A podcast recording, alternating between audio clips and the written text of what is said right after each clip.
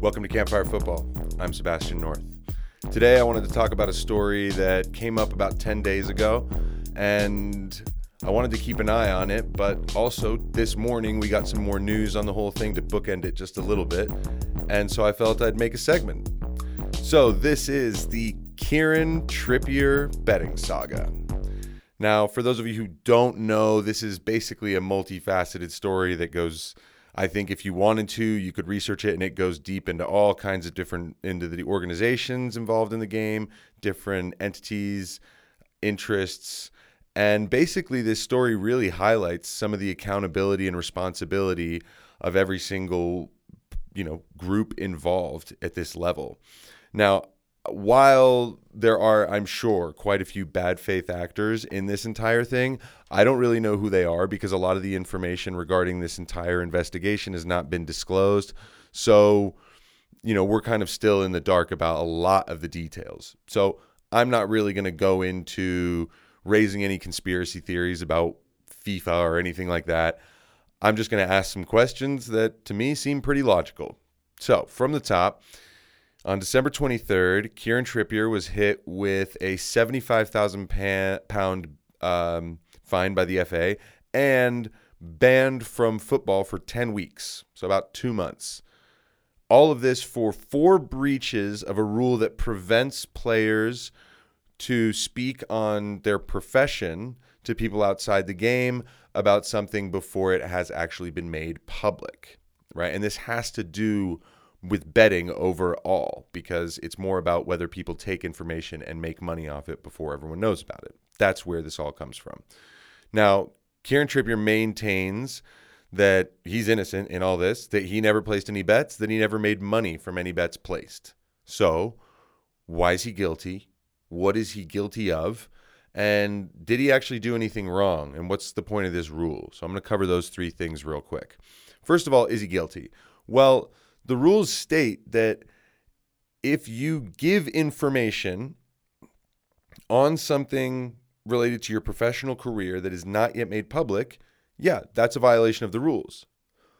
But these are betting allegations. So that leads us into question number 2 is what actually is guilty? Well, what's guilty is someone has to take that information you gave them and actually put money on it. Because if they don't, the whole thing's a moot point. No one cares. You just had a nice dinner where you talked about your plans to move to Madrid in a week or two.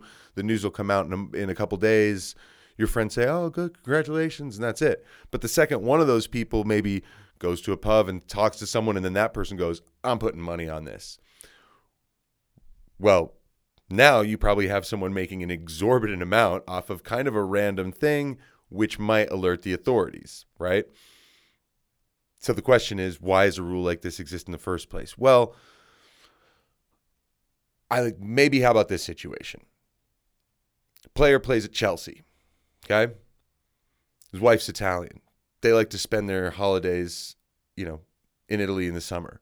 All of a sudden there's a bid from one of the Milan clubs. We don't know which one. It could be AC, it could be Inter. No one knows. And now you know, this player is like, wow, you know, there's a lot of interest in whether or not I'm going to go to Italy. And, you know, people are asking questions and everything. He's on holidays and need to worry about answering anything directly. But he realizes there's been another deal in the works and it's Bayern. And that one is just a couple days from being completely sealed and done. So he goes and he tells all his people, throw as much money as you can on I go to Bayern Munich today.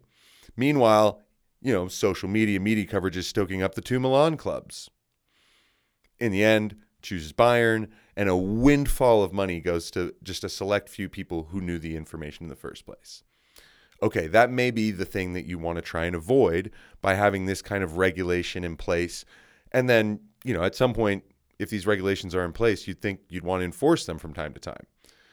Well, here's the thing: do people are people actually doing anything wrong? I look at what Kieran Trippier did here, and from all accounts, from what we know, he seemed he seemed to just let the cat out of the bag that he was moving out of the country. Now, if he was going to a different club, club in the Premier League, he actually could probably keep a lid on it to everybody that he's leaving because he may not need to change where he lives. He may not need to move his kids' schools. He may not need to find a new place to, you know, he may not need to uproot his life. But going to Madrid, totally different story.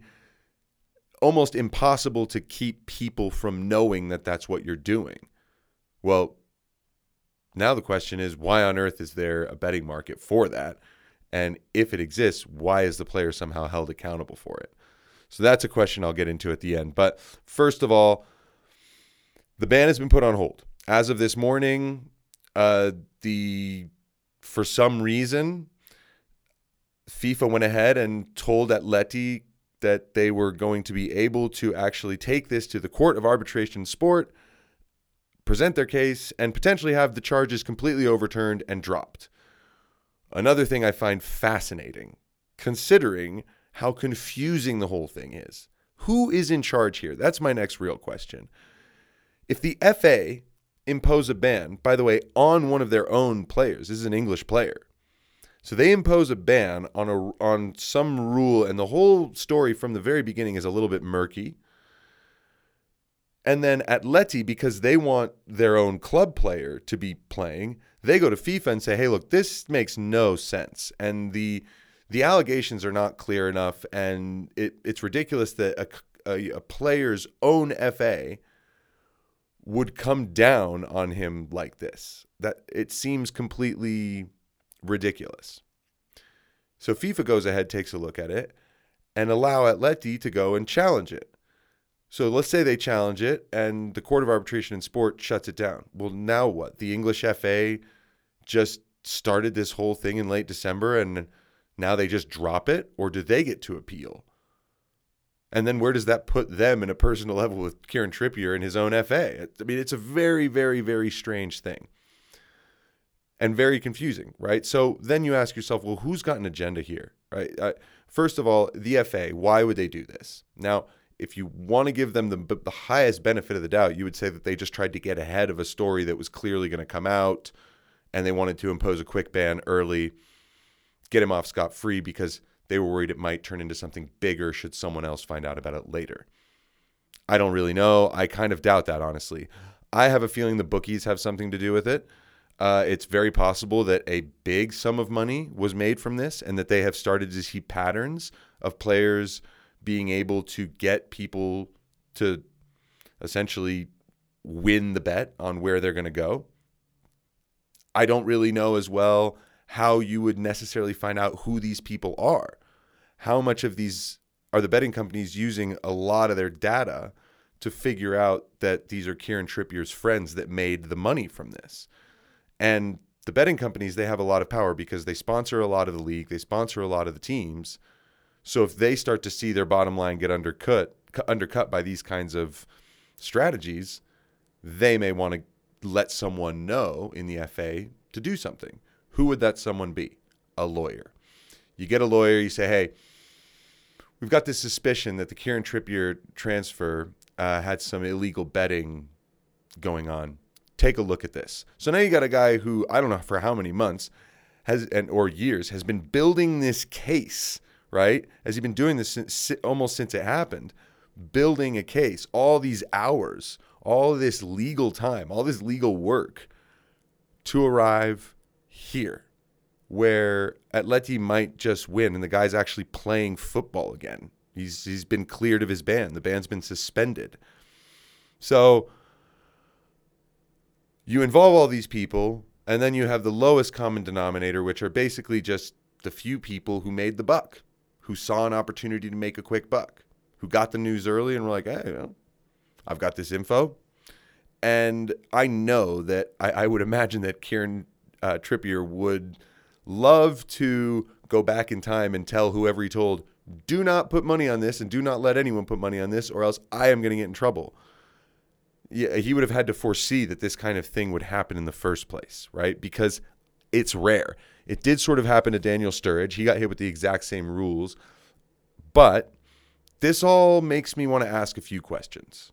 And I think that they're valuable, and I hope that just having them linger for you might generate some conversation somewhere and you might come to some answers on these. So, first of all, where is the line between a player's personal and professional life? Especially, especially in terms of betting, right? Is it just what happens on the pitch, or is it also things related to their playing career that are happening off the pitch, like a transfer? Transfer has nothing to do with what's happening on the field, nothing.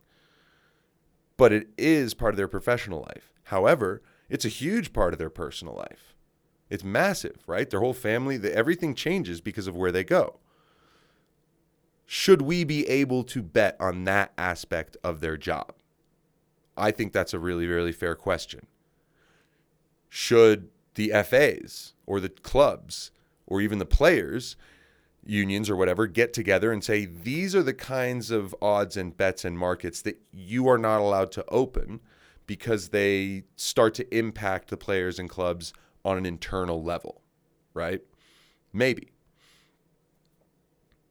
Have the betting markets gotten out of control? Have these betting companies gotten too big and too powerful in the sense that are they able to go ahead and create odds in a market on something that is kind of inhumane, you know, not fair really to people, and that puts professionals walking a total tightrope. Kieran Trippier was from the moment he was from the moment someone placed a bet on the fact that he might be going, he was walking a tightrope on what anything he may have done was and who may he may have talked to that might have put money on this. Which leads me to then what I was saying earlier. Do these betting companies have so much data on their users and on the people that you know are connected to their users, meaning people who are in their contacts list or whatever. Do they have so much data that they can tell that the person that made the money is as close as you can get based on social media relevance and and c- connection to Kieran Trippier. Really makes you wonder how on earth did this whole thing get started in the first place? So, the real final question I have is who put this in motion and why? What was the reason to do this in the first place if it's going to fall flat on its face once Atletico decide to complain to FIFA? Very, very curious. I'm not bringing any conspiracy theories or anything up, like I said. I just wanted to mention how bizarre this story really is. And it's worth us all thinking about, especially as in the United States, sports betting is exploding what are these markets on? What can we do? And how is it going to impact the players? Who knows? Hope you find some answers. This is Campfire Football. I'm Sebastian North. Good night.